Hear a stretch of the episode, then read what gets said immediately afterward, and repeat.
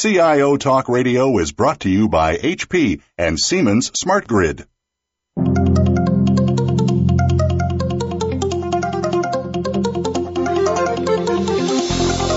Welcome to CIO Talk Radio with your host, Sanjog Aul. All All comments, views, and opinions expressed on this show are strictly those of the host, guests, and callers. Now, here's Sanjog Aul. Hello and uh, welcome to CIO Talk Radio. To learn more about the show, please visit www.ciotalkradio.com. And as always, we invite you to join the discussion on Twitter, hashtag CTR Live, and look for this show as hashtag leadership. Today's topic is instilling confidence in your team. And our guest for today's show is Brenda Decker, who's the CIO of State of Nebraska. How are you, Brenda? I am doing great. How are you? I'm doing just fine. Life is beautiful and we are off to a good start in 2014. And we also have Becky Blalock, who's the managing partner with Advisory Capital and she's the author of Dare, uh, Straight Talk on Confidence, Courage, and Career for Women in Charge. Good morning, Becky. How are you? Good morning. Glad to be with you. Uh, glad to have you on the show. So on our last show, someone mentioned that above all, a leader's job is to show that you have your team's back. That really stuck with us and we wanted to explore what that meant by examining how leaders work to build confidence among others. So, uh, as a first question, Becky, for you, we talk about making sure that our employees are confident such that they perform better and they want to do more. But what does the word itself mean? And what attributes and qualities do we attribute with confidence in a workforce? Well, to be confident, employees have to be willing to step outside their comfort zone. And that comfort zone is where they feel safe, they feel accepted, and they feel valued. And they're only going to step outside that comfort zone and really help you achieve what you need to in the workplace if they feel like they've got the right kind of support from you as a leader. Because truth of the matter is the higher up the corporate ladder you go, the less the job is about you and the more it is about who you surround yourself with and how you empower them. And people don't feel very empowered unless they feel like that leader is there to support them and to help them be successful, helping them feel safe if they step outside that comfort zone and take some risk, helping them feel valued, uh, that you value the contribution that they that they uh, put forth, and helping them feel accepted as a member of the team. So, um, Brenda, when you uh, look at what all just Becky just said about what it takes to make someone confident, I'm assuming that any leader or any organization kind of strives to do all of that. But where do things fall through the cracks because of which there could be pockets of lack of confidence, whether at an individual level or at a group level? You know, I, I absolutely positively agree with everything Becky just said. Um, as I keep moving into different levels in the organization, that's the one thing that I continually espouse to the team is my main job is to make sure that you're covered in all situations. Um, I think where things fall through the crack is sometimes there is a, a thought process that um, the person at the the top of the food chain or towards the top of the food chain or at least up the food chain from you understands all of the things you've been doing and knows exactly where you're at in processes. And the thing that always falls through the crack of of everything um, that goes wrong it seems is the communication piece both ways. I have to really spend a great deal of my time communicating to the staff what is going on uh, in, in the areas that I'm trying to cover them. What's going on in the political scene? What's going on with upper management that I'm responsible to? But also what I'm seeing happening at the areas that they're working in. And if it's not correct, them coming and making sure I do understand what is going on in their areas. Um, they're going to step outside their comfort zone and, and sometimes step on some toes. But if I don't know that that's the direction that that group is moving or something that we're implementing could possibly have some effect on someone else and the staff has that information, I can't cover them. So that's that's one of the things that we work really hard on in, in our organization is um, I, I always tell people I'm not a surprises person. I would much rather know something going good or something going bad early in the process so that I can cover you. And, and, and I think that's one of the hardest things for everyone to understand because it's tough to come and tell the boss you've got a problem or that there's something that's not happening the way you thought it was. But it's also tough to come in and not sound like you're bragging if you want the boss to know something good that's going on. So, Becky, if you were to take an example where someone is feeling confident, and that could be because the person feels that they are familiar with the surrounding, they have done this earlier, and then they have the capabilities or the skills required for it. If they have, there is something incremental to be learned, then they can do that. All of these things factor into somebody feeling confident that I can jump into the pool without floaters. But there are more often than not situations for people when they are in, uh, in unfamiliar surroundings, things that they're trying, which is for the first time, and they may have most of the skills, but many of those other skills are not there, but there is an intense pressure to deliver on that new thing because that's going to be the ticket for their promotion or a, a bonus check. How do you think in such an environment you could have somebody demonstrate confidence? Is it like a nurture or a nature thing then? Well, I, I, it's a little bit of a combination of both. The thing about confidence is it's really a learned skill. Just like public speaking and leadership, there are things you can do to make yourself more confident. And one of the most important things you can do is act put yourself in these situations where you feel at risk because being in those situations, getting comfortable with discomfort and learning to, um, to succeed is what's most important in building confidence. You know, so many times we overestimate the consequences of failure. Uh, and what you have to do is when you have doubts about things, make sure you get all the facts. Make sure you're prepared. Make sure you do your homework because nothing's going to make you more confident than being prepared. But be willing to act because even if you fail, you learn something in the process that makes you much more successful on the next try. Confidence is a very, very important part of growing the leadership skills that you need to go up the corporate ladder. And if you have an environment where people feel like they're not going to be allowed to fail, uh, then they're not going to jump out front and they're not going to take those um, those risks. But in today's world, there's so much change. There's so much we don't know about what's happening that you've got to get more comfortable being uncomfortable and accept the fact that when you put yourself out there and you take a risk, that you're going to learn something. Failure's not failure; it's feedback. It teaches you what doesn't work so that you can be successful on the next try. Now, what you don't want to do is put people in a situation where they're going out and doing things that and telling them it's okay to do things that are unethical. You got to draw a line. I perfectly agree with what uh, Brenda said that you got to communicate what it is you're trying to do and what your expectations are. And I believe if you create an environment where you know people go out and they try, and if they fail, and they're doing what was uh, what you know was trying to help meet corporate goals, that that all day long um, you know, everybody else watches and if somebody tries to do something and they fail and they get penalized for it and they were trying to do something that moves the organization or the company forward, then what do you think the next person's going to do? They're certainly not going to get out front and, and, uh, and take any risk.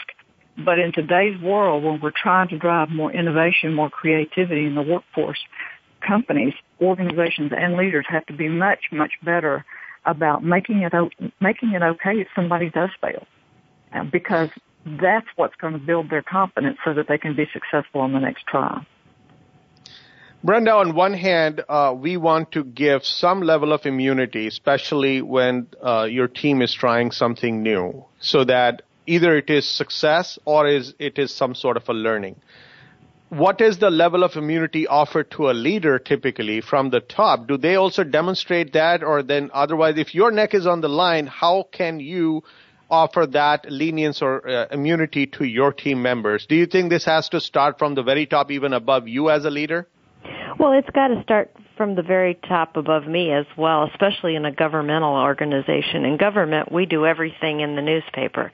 Um, there's no such thing as a private failure in in government, and and um, the buck stops for this organization. The buck stops in my office. So um, I am very conscientious that I have hundreds of people in the organization that um, could make or break me. So I think that's very important. But I also have to understand where my boss is going, and in this case my boss is the governor, and what his priorities are, and the level of, of where he will back me.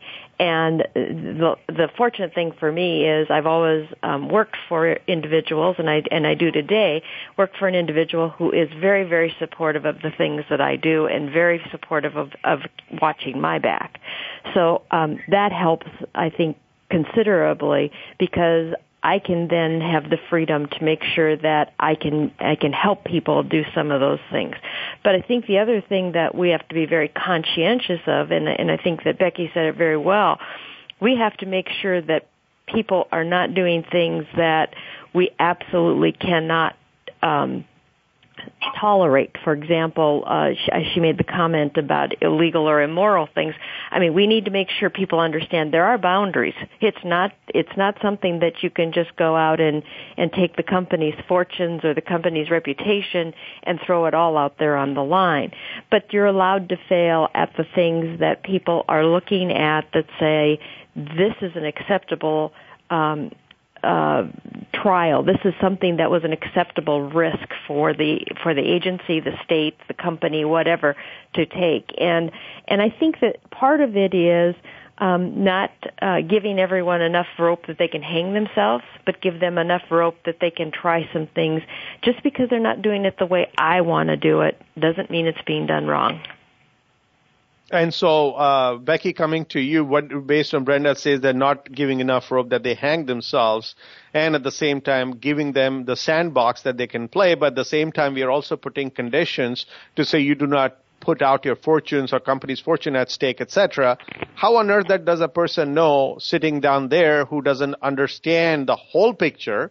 Even though you might explain to them to some extent. But when they're in the trenches, their mindset, the scope at which they're looking at things might be entirely different than what you do when you're in the ivory tower. So the level of uh, exposure they may have to what they are doing that might have them sometimes make mistakes and that is not truly intentional nobody comes to the office say i want to uh, really do bad things to the company today well, I think what what Brenda and I are both trying to talk about is that you know you you you draw the line where somebody goes out and negotiates a contract where they get some sort of a uh, a payback themselves. Mm-hmm. Some things like that that are uh, immoral and and unethical are the are the kind of things that are, that are the drawing line. But you know, you're always in situations every day, particularly as a CIO, where you're making multi-million dollar decisions about technology direction, and it's not always clear what direction a company needs to go in. Should you move all your data to the cloud or should you keep it all inside the four walls of your data center? Those are multi-million dollar decisions that should be based on homework, doing your preparation. And it may be that you've made the wrong decision. Uh, what I, what I tell people is that, you know, you've got to make your decision based on, you know, the best available information that you have at the time. Then the other thing I tell people is that, you know, you have mistakes that happen all the time is was it malicious or vicious? In my former company as the CIO, we had a situation where we hired an intern to come in, and in the summer the job we gave him was wiping the servers. And uh, he forgot to disconnect it from our network and randomly deleted a lot of the data the company had. We, it took us two days to get it all back. We didn't fire him because he didn't do it maliciously or viciously. Uh, we actually spent a lot of money educating him that that was something that you don't do. And so uh, you have to look at are things, uh, decisions being made, you know, with the best possible judgment, the best possible information that you have at the time. And the other thing is, is that if somebody makes a mistake, what do you learn from it? You don't go out and fire somebody if they haven't done something viciously. You look at what can we learn from this so that you get better next time. And those mistakes are very critical to helping you become much better down the road. And you've got to be open to that as a culture if you want to create an environment where people feel free to speak up. Because a lot of times those people on the front line sometimes have a lot more information about what the right decision is than the person in charge. Absolutely. But if you don't create an environment where they feel like they can speak up, particularly in technology where it changes so fast, then there are a lot of key things that you're not going to know at the senior level if somebody feels like they can't speak up. And so, so let's take a quick break, listeners. Uh, Brenda, please hold your thought. We'll be coming back and talk about this and then continue our conversation. Please stay tuned, listeners. We'll be right back.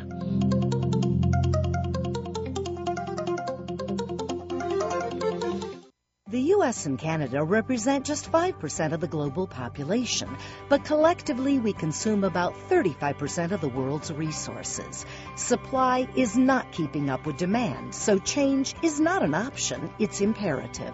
Siemens brings knowledge to power through modernization, responsible energy consumption, and greening the grid projects. Siemens Smart Grid has the answers. Just Google Lead the Charge portal.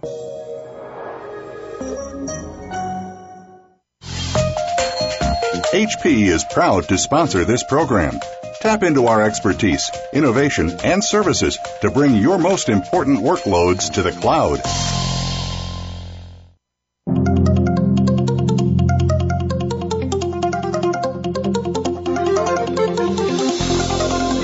Are listening to CIO Talk Radio with Sanjog Aul. To learn more about the show, please visit www.ciotalkradio.com. If you have a question or comment, call toll free at 1 866 472 5790. That number again is 1 866 472 5790. Now, back to the show. Here's Sanjog Aul.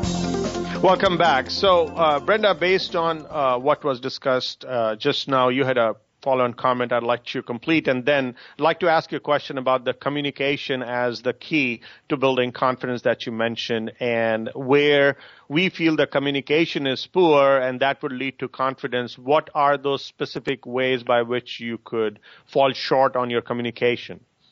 Well, I think you know I was I was listening as Becky was talking, and I think you know she's she's got it right spot on. Uh, people are a little bit nervous about um, what they should and shouldn't say and quite frankly they're probably the ones that have the best ideas as as how to move this forward i mean that it, it there's no way any one person whether they're the CIO the president of the company, the governor, whatever, can know everything there is to know about everything. There just is no way.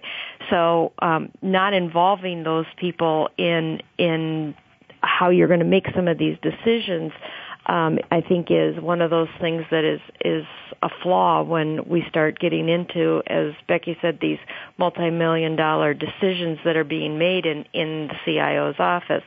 Um, you know, I think some of it is also as as you were uh, talking about, you know, how do we communicate that?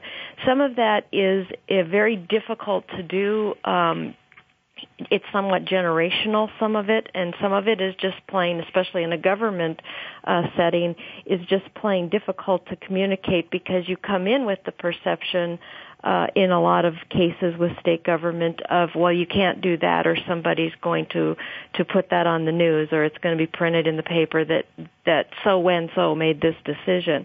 We're really uh, we really try at least in our organization to make sure that when a lot of these large decisions are made everyone on the team is involved in making that decision. And I think that helps instill some confidence because quite frankly, if you can go around the room and say, okay, I'm, I'm starting to see this idea gel, what are the pros and what are the cons? and try to get people to actually start communicating and opening up about it, you can actually get people that will say something and you go, you know, that's a really good perspective or that's a really good idea and just one or two opportunities to say something that somebody validates what they're thinking and what their process is helps them become more and more confident to adding to the conversation. We just see a lot of the people in the room starting to open up even if it's not them that were validated, if it's one of their coworkers that was validated, it's like, hey, wait a minute, they are listening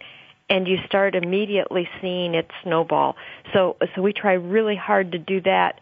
We also have um, something that I've tried to do in my office is when somebody brings a problem into my office, instead of me trying to always be the problem solver, one of the first things that I do is say, okay, how do we solve this? What what ideas do you have to solve this?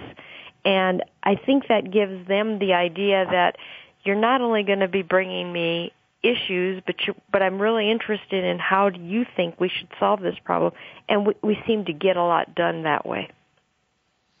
So, uh, Becky, when you look at uh, the instance, you mentioned about an instance where an intern did something and you took the time to help solve. Now, that's an, in, an isolated incident where you demonstrated as a leader and, of course, your team members helped instill confidence in that individual. Now, one is to do that at instance by instance basis or a case by case basis. And second is to create a culture of confidence where there may be pockets where somebody's not feeling good, but their coworker could go and give, lend them the support. And that's how we are nurturing each other to become more confident. Now, this is, this is something which is an ongoing journey, but how do you build that DNA within the team? Well, I think you hold people accountable for supporting each other. And and one example that that I'll give you that worked for me, and I, and I think Brenda talked beautifully about the fact that people really do want to give you their opinion. They want to feel heard, and and uh, I learned a lesson because I'm very much an extrovert, and people would come in and say, "Here's a problem. What do you think?" And I would tell them what I think. And of course, I'm sitting around the table with a bunch of my direct reports, and I'd say, "Now, what do y'all think?" And you know what? They weren't going to challenge me. Mm-hmm. So what I learned to do is to be very disciplined about keeping my mouth shut and say, well, I don't know. Even if I had my own ideas, what do you think? And what I learned would happen is information that I hadn't even thought about that might not come out if you as the leader uh, are so quick to put your opinion out there. So I, I think that that's one of the steps you do. The other thing is that we did a lot of upward assessments because I think a lot of people that are extroverts like me sometimes you know, were not even aware of things that they were doing that shut people out. And uh, one of the things in that upward assessment is, you know, is this person supportive of others on the team? Because I inherited a team. Uh, when I got the job, I was told that they didn't want to hire anybody inside the organization because they all hated each other. They said these people are not a team. They don't like each other. So the first thing we did is we instituted a little teamwork survey and every six months, we rated each other. And the number one thing is, is this person supportive of everybody else, of you and of everybody else on the team on a scale of one to ten? Just a quick and dirty little survey that our HR group did.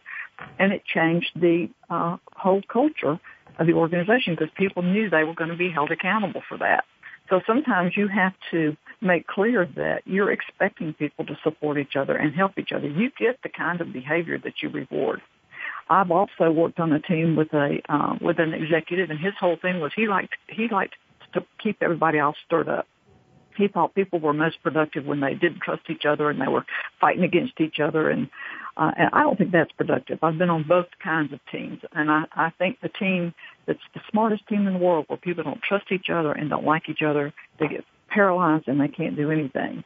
And I worked on teams with people who maybe weren't the smartest people in the company, but they liked each other and they trusted each other and they were collaborative and that kind of a team can make anything happen all day long because that also, when you know that people support you and you know that it's a collaborative and trusting environment, the best ideas are going to surface and together the team can accomplish so much more than individuals fighting against each other. But I think you have to hold people accountable for that kind of behavior. And then it cascades throughout the organization. It begins with the leader you don't have a leader that operates like that, you're never going to build that kind of culture. See, this is the word accountable, uh, Becky, you mentioned. So, Brenda, coming to you, the word accountability somehow to many people sounds like it is an imposed uh, element, whatever it is you're being made, made accountable for. So, instead of thinking about somebody being made accountable, how about looking at somebody becoming countable, which is coming from inside out? Because if you're if you're always trying to make this as a professional versus something that you ought to be doing as a, a conscientious human being, then you're more likely to follow through versus out of fear of somebody being reprimanded because what you were accountable for you did not deliver to it. I, you know, I think that's an interesting uh, thought. I think we all use the word accountability because it's one of those things that's been in our culture for for many many years. But I think what Becky's talking about is exactly accountability. You, we need to know that you are um, responsible for this. We need to know that you are going to provide this type of service to our internal customers, our external customers, to each other, to support each other, and um, we're gonna we're gonna hold you to that. That's part of our culture, and I think that's that's very very important. And I think when we we keep people in that kind of a mindset that you are part of this team, and this team either fails or succeeds together. Um, we're not 15 different teams inside of one organization. Uh, I think that, that that's very, very important. And I think if, if you can build that culture, um, you're a long ways down the road because she is absolutely right. The most productive teams that I see in state government, whether they're within my team or um, out external in one of the other agencies' teams, are the people who like each other and get along and support each other. They don't have to be best buddies. They don't have to go to lunch every day together, but they don't shoot each other in the back. Period. It's part of a team. Now, interestingly, we just got a tweet from Karen Geraldo, who's one of the followers with us, and, and she actually tweeted uh, Be- Becky's comment about you learning not to be disagreeable when team won't fix communication breakdown. Just move on down the road. But what does that message, what does that give as a message to the rest of the team that, okay, if somebody did not something which is acceptable, or maybe that's not going to be conducive to building a good culture of supporting each other and, and having a confident team, and you just you know, not pay attention to it and move on, does that undermine what you are trying to accomplish in the first place, Becky? I think what you have to do is listen to everybody. It, I mean, I mean that's the whole point. Is you want an environment where people feel like they can speak up and say, "I disagree." I don't agree with what you just said, but there's also a way to go about doing that. You know, I tell people all the time, it's great to disagree. You should always disagree, but make sure you do that in a very respectful way uh, so that you don't in, in, uh, embarrass people. Um, because people want to hear feedback, but sometimes if you put it out there in the wrong way, it's, you know, some of it's a communication style, you can alienate people, even though you have the best uh, available uh, information and the best idea. Sometimes people won't hear it if you do it in a way that is, um, you know, disrespectful to other people or in a way where you're, um, you know, undercutting somebody. There's always a way to get your idea out there. And, but what you've got to do as a team is create an environment where it's fine for people to challenge, where they should challenge, but just be careful of the way you do that. There's always a way to say, instead of saying, I totally disagree with you, to say, you know, I need more information about that because here's kind of what my, my data is telling me. And it's, it's counter to what I'm hearing here. So help me understand. I've, I've always told people one of the most powerful, uh, things I ever did is the Seven Habits of Highly Effective People in Stephen Covey's book, one of them is seek first to understand. Make sure you're getting all the information if somebody puts something out that's totally uh, counter to what you think. And what you may find is that your idea really had no merit once you learn uh, more information about the situation. You know, uh, it's fine to challenge, but just make sure you do it in a very respectful way because people won't hear you if you don't do things in the right way. Brenda, when we talk about investing, and this is something which is uh, used quite a bit, we say that we invest in our employees or in our team and, and, their, and their growth. Do you think there is a connection between you investing in their growth and whatever they do and them building confidence? There's a one-on-one correlations or there is a, a one or two levels after which some uh, emotions uh, get triggered or something else happens which makes them become more confident? Well, I don't think it's a one to one. I think it's a one to many, quite frankly, because I think it's uh, someone that is looking to grow their skill set, grow their abilities to make sure that they are part of your organization and and advance their careers um, I think they recognize that they aren't going to be able to do that if they don't have the confidence to put themselves out there. Um, and I think part of it is sometimes people will sit back and say, I would have been able to go after that promotion or I would have been able to apply for that other job if I understood X or if I knew how to do X. And, and, and it's again a confidence thing sometimes, and sometimes it's a talent thing, but, but a lot of the time it is an absolute confidence thing. So I think it's a one to many. I think it is literally taking the time, investing the time to make sure that someone feels that they can build their confidence and make sure that they can become part of the overall effort of the team and be able to express their their thoughts and and do it as as Becky said respectfully and and understand how to move forward with that. I think that not only affects that person in that one situation, but affects them in a lot of their situations in their lives.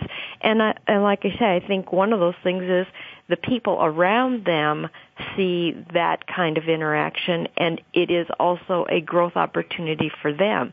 They see that, okay, I can also use that same technique. I can also take that same risk and opportunity to to make sure that I have my input in there. And I think it just makes the whole organization become stronger and stronger. If people understand what the goals of your organization are where the organization is going um they you know as as Becky said they can just they can do anything and your whole organization goes from a group of people that are doing their daily job to a group of people who are not only doing their daily job but understanding how to move the whole organization, your whole team forward. It, it it's just mind boggling. So I, I really think it is a one to many um, investment. Let's take a quick break, listeners. We'll be right back. And uh, Becky, when we come back, let's look at the way you look at how to build confidence and the culture related to it in an organization, and how does that get translated, if at all, uh, in the right way, and if there are problems with the managers, because they are the ones who are dealing with their own uh, people who are reporting to them. So if you want your the whole organization to become confident, that means at the mid management, people whoever is dealing with others should be feeling also uh, competent to be able to instill confidence in their own uh, reportees where mistakes are made, what issues are created uh, because of that, and where we undermine the overall value they could have otherwise created if, if uh, not things are not done right. So let's explore all this when we come back. Please stay tuned.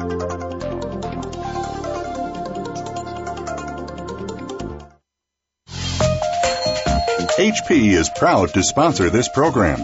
Tap into our expertise, innovation, and services to bring your most important workloads to the cloud. US and Canada represent just 5% of the global population, but collectively we consume about 35% of the world's resources. Supply is not keeping up with demand, so change is not an option, it's imperative. Siemens brings knowledge to power through modernization, responsible energy consumption, and greening the grid projects. Siemens Smart Grid has the answers. Just Google Lead the Charge portal.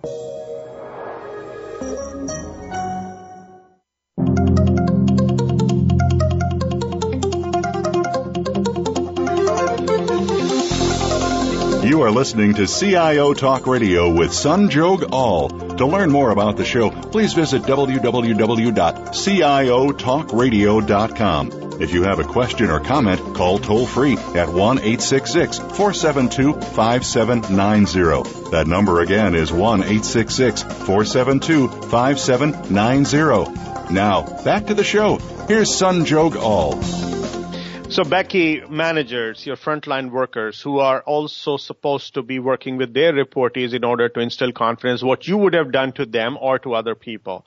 You want them to be either cloning you or even be better than you in order to get the end result of an enterprise which is full of confident people who are ready to jump onto anything new that's available.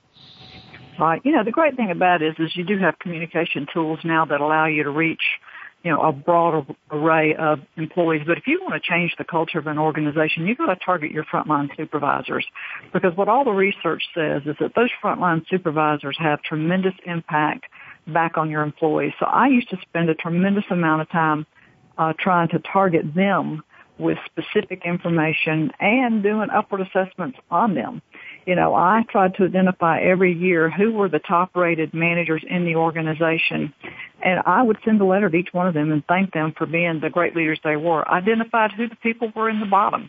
Sometimes people are in the bottom not because they're bad leaders, but because they're managing performance. And so they're not getting great feedback. And what you need to do is reach out and try to help those people. Now, if they continue to get that consistently bad feedback, uh, it may be that you need to change them out. Not everybody needs to be in a leadership uh, position. And I also tried to recognize the people that had the biggest improvement in their scores every year. But I do think as a leader, you have to watch who you put in those jobs and make sure that you're putting the right kind of people in there that are going to drive the kind of behavior that you want.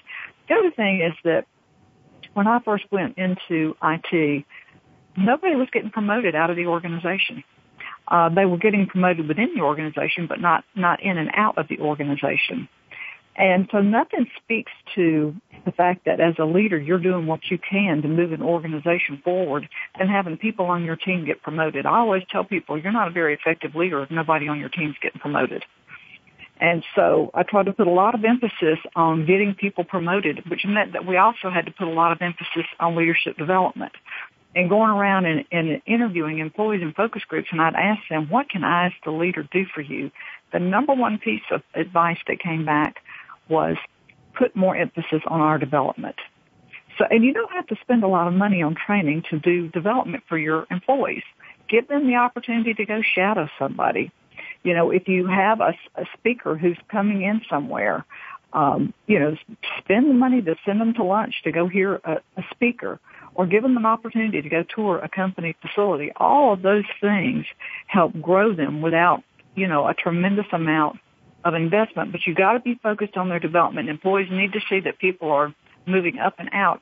The other thing that, that we did to sort of lift morale is we started putting ourselves in for awards, uh, uh, for the work that we were doing.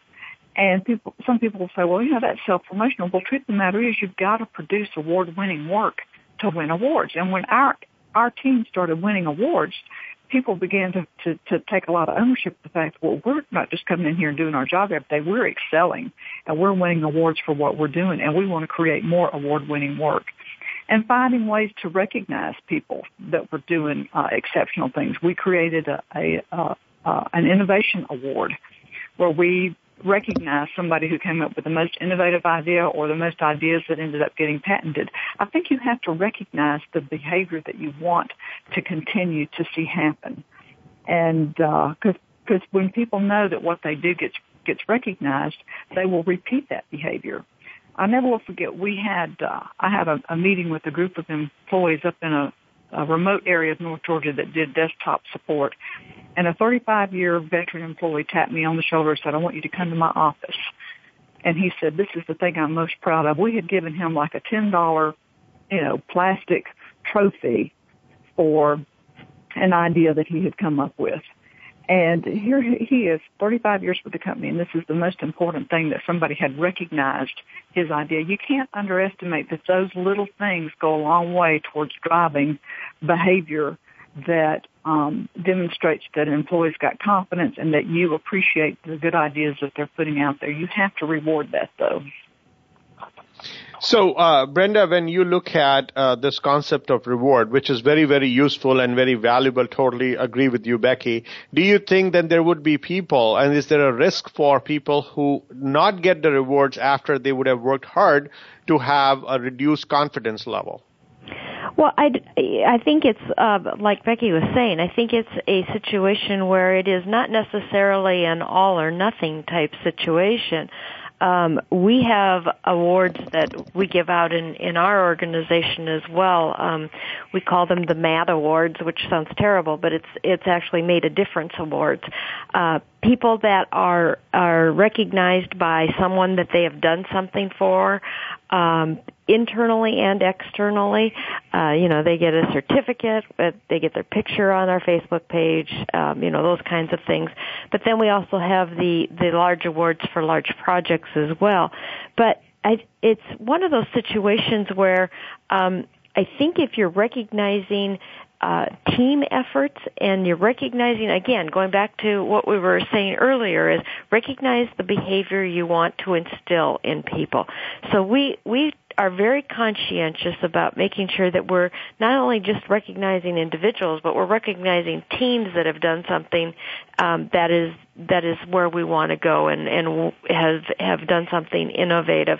Um, we have a lot of things that I think in state government you have to be a little more careful about because uh, you know sometimes even those ten dollar awards people look at you and go that's ten dollars you spent that you didn't need to spend but the simplest little things that you can do um, that mean a lot to people uh, you know I uh, stories very similar to to Becky's but one of the things that I have instilled and and tried to do is every year when I find somebody who is doing something exceptional or different, I send them a handwritten note, which people don't do that very often anymore. And that is one of those things where somebody looks at a note that's got my handwriting in it that says, you know, thank you for doing you know, whatever. And, you know, it really made a difference to us and, and I noticed your part in it.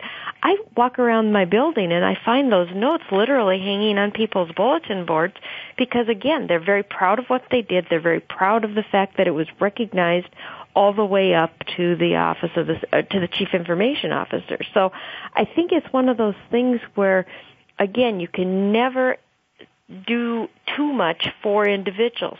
The other piece of that, though, I would caution everyone is have an understanding of what the individual feels as recognition. There are people in this organization that if they picked up the building and moved it across the street and I tried to bring them into a group setting and give them a certificate for doing that would absolutely die. I mean, that's not what they want. They don't want to be recognized in front of a large group of people. So you've got to kind of understand um, your individual teams and the people on your teams. Again, depending on that frontline supervisor to help you understand that of how does this person want to be recognized? Is this a person who would rather have me just stop by their their cube and say, "Hey, that was a heck of a good job," or is this someone who really wants a certificate in front of a group of people that will applaud, et cetera, et cetera? So, uh, Becky, this is very interesting about the different personality types. Now, there are definitely there's a mixed bag in any company, and there would be people, as you mentioned, uh, Brenda, that they could, they would like to like to get something more than just a certificate in some cases. But then there are people who may be um, not having the confidence. It's not that they don't have the right intent, but they don't have the confidence in certain things. So when they are invited to join, uh, that initiative to or contribute towards it, they would either find uh, fault in it or they would say, you know what, this is not going to work, etc., which actually undermines the confidence of other people in the team. So it's it's not that they want to do it, but confidence is at the very uh, root of the problem. How do you handle with those personality types, and how, do you really should or uh, handle those people because they're causing you more harm than good, or if you had to handle them, how would you bring their confidence back? Well, I think what Brenda said is really powerful. There's some people that don't want to be the center of attention. Now that that's a small percentage of your uh, population, but particularly in IT, you have people uh, more so than in other areas I've worked who don't necessarily want to be singled out. Some of the feedback I used to get, because every year we would take our top 10% and we would make a big deal about it and have a top performer award and people would say, I don't want to be recognized in front of everybody because I'm a part of a team and I don't want people on the team to think I'm taking credit for work that the whole team did.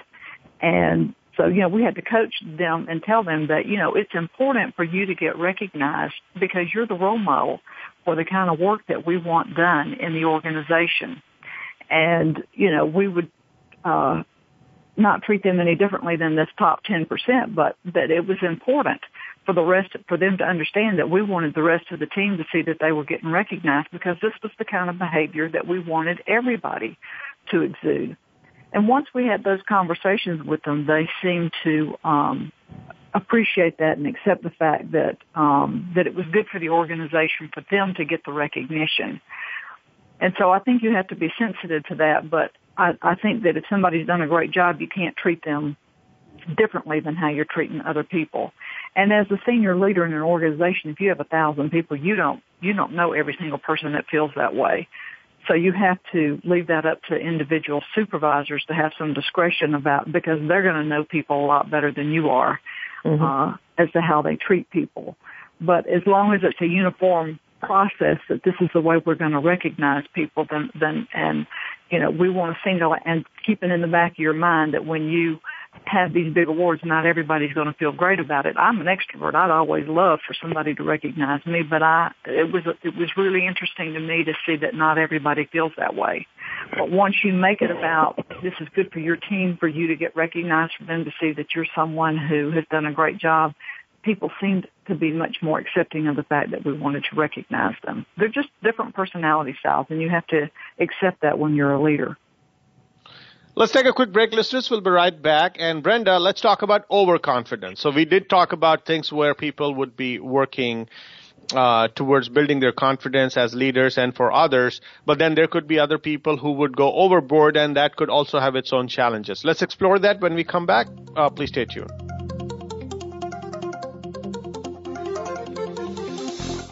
The US and Canada represent just 5% of the global population, but collectively we consume about 35% of the world's resources. Supply is not keeping up with demand, so change is not an option, it's imperative. Siemens brings knowledge to power through modernization, responsible energy consumption, and greening the grid projects. Siemens Smart Grid has the answers. Just Google Lead the Charge portal.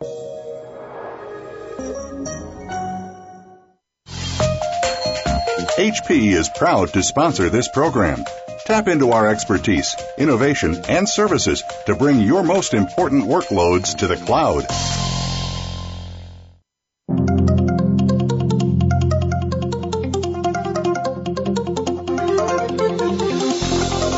You are listening to CIO Talk Radio with Sanjog Aul. To learn more about the show, please visit www.ciotalkradio.com. If you have a question or comment, call toll free at 1 866 472 5790. That number again is 1 866 472 5790. Now, back to the show. Here's Sanjog Aul. Welcome back. So, Brenda, what do we do with the overconfident folks who could actually, in some cases, intimidate others, or they may create more risks than the rewards that will come because of the confidence? You know, I, that is actually a good problem to have, and and I really think that um, it's one of those things that um, it, your first instinct is I've I've got to go stamp that down and make sure that you know they're not taking over the world. So, um, but it is a good thing to have because it's somebody who actually is going to get the team motivated and going to going to get everybody thinking in the right direction. But you're absolutely right. There can be some times where that person is seen as their um, the, as, as we said the prima donna. They're the person that oh sure we can't ever get a word in edgewise. Um, that's somebody I think you need to really spend some time teaching them the listening skills that Becky was talking about earlier. Um, they, they um, are important people, and I think you you want to be cautious that you're not saying, "Boy, you know, you you gotta you got to shut up for a while but you want to make sure that you're actually talking to them in a in a way that says you know you have a lot of great ideas you have a lot of uh, confidence that you're making sure that we're all hearing your great ideas you have a lot to offer the team but you also need to make sure that you're letting your other team members express their views as well. So, you know, help them develop the fact that they've got to listen to to the other people on the team. They've got to make sure that they're really hearing what the other people on the team is because a lot of times that type of person is listening but it's not really sinking in as to what the person is really saying. So that's almost a, a a coaching of a different type, making sure that you're making the um, making the person understand that this really is an opportunity for you to grow and make sure you understand um, how we move this organization forward by becoming a better listener and and contributing in that way. Becky. Well, I agree 100% with what Brenda said, and I'd much rather have an overconfident than an un- underconfident person on my team any day. Sometimes, you know, you can be so overconfident that you come across as arrogant and you intimidate other people, and then what happens is you begin to shut communication down. And what you have to do, I think, with those kinds of people is try to get them to be more self-aware uh, and and and emphasize to them the importance of making sure you're not shutting out the good ideas that other people have. But having somebody who's competent, who's willing to get out front, um, I, I agree with Brenda 100%. They keep the rest of the team kind of on their toes. Uh, but this, but, and making sure that you're holding them accountable for being a team player. We used to say something in my former company said, what you do, uh, is important. What, what's even more important is how you go about doing it. Making sure that you're not shutting down and not alienating other people, but whether taking that knowledge that you have and, and that passion and motivating and bringing others along with you. Because if you're shutting them down and alienating them instead of bringing them along with you, you can be pretty destructive. But that overconfident, that arrogant person can be really a big help to you if they're self-aware and they understand how they're interacting with other people. And that's Would really you... a very coachable thing. Now, do you think, Becky, in, in that case, would you rather have this person be part of the team but not necessarily lead while you're coaching and mentoring that person to not rub people the wrong way? Uh, I think those people can be very effective in leading teams. People want to be on the team with somebody who's pretty confident about what they're doing. Now, they also want to be on a team with somebody that is trustworthy. So a very dangerous combination is to have somebody who's very arrogant and not very trustworthy.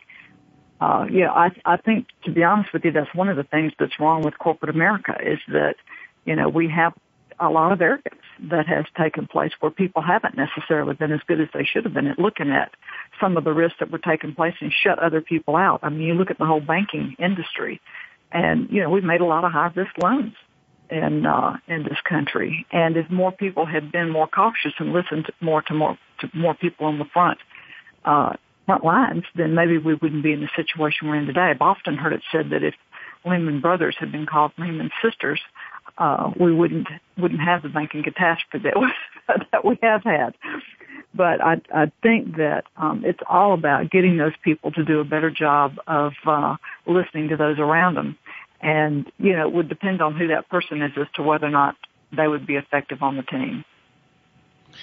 Brenda, when do you think, how do you in fact think we could evaluate if the leader him or herself is at the right level of confidence for them to lead the troops and instill confidence in others. And if at all there's a gap, how as an individual, you, for example, in, in, you know, you've been successful as a leader and leading a government organization.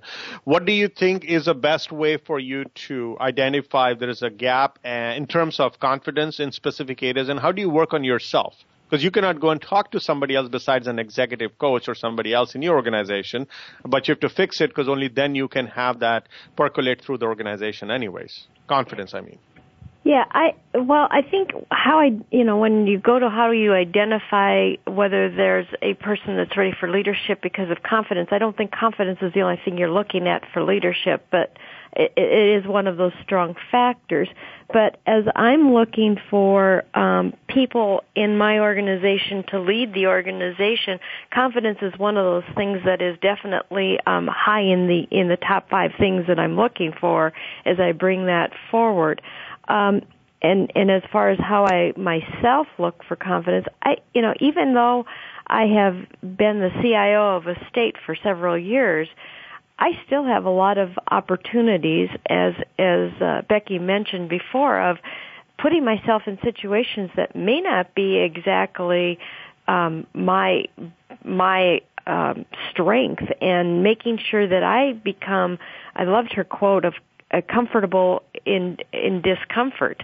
I think that you continually have to find those places where you are put into a a position that says, this is something that's going to be out of my comfort zone, but I have absolutely got to take this risk and make sure that I'm taking it with all of the information that I can possibly gather on it and doing the right thing, whether it's making one of those multi-million dollar decisions or putting myself on CIO Talk Radio, which is not, you know, on, on a topic that may not be the thing I do the best.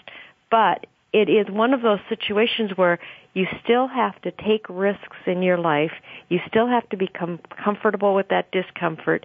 You still have to understand that, you know, um, failure truly is feedback. And, and sometimes you're not going to come off as being perfect in something, but that's the only way you learn how to move forward. Becky, one minute or say 45 seconds. Since you've written a book on this subject, what do you think would be the top three things you would advise to people who are leading the show in their respective organization and also the people working for them in order to work at the best confidence level that they could have? Well, the first piece of advice I have is go to my website, beckyblalock.com, because I have a confidence quiz where you can take the quiz and determine how confident you are. And then there are tips on that website too, different things that you can do that will help you be more confident. But I would say probably the most important thing you can do is just act. you know, we are as human beings programmed to be very negative and very, very uh, cautious about things.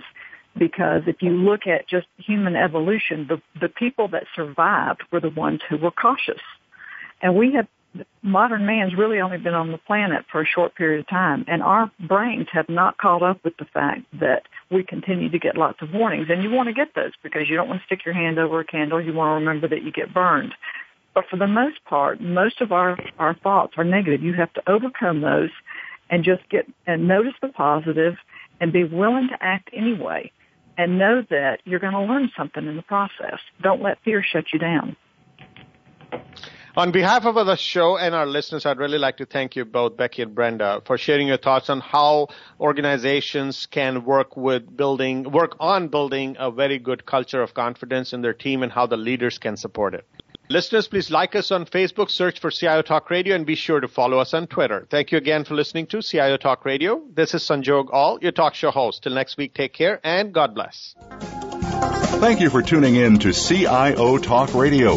To learn more about the show, please visit www.ciotalkradio.com. Please join Sanjog Aul next Wednesday at 7 a.m. Pacific Time, 9 a.m. Central Time, and 10 a.m. Eastern Time for another hour of CIO Talk Radio on the Voice America Business Channel.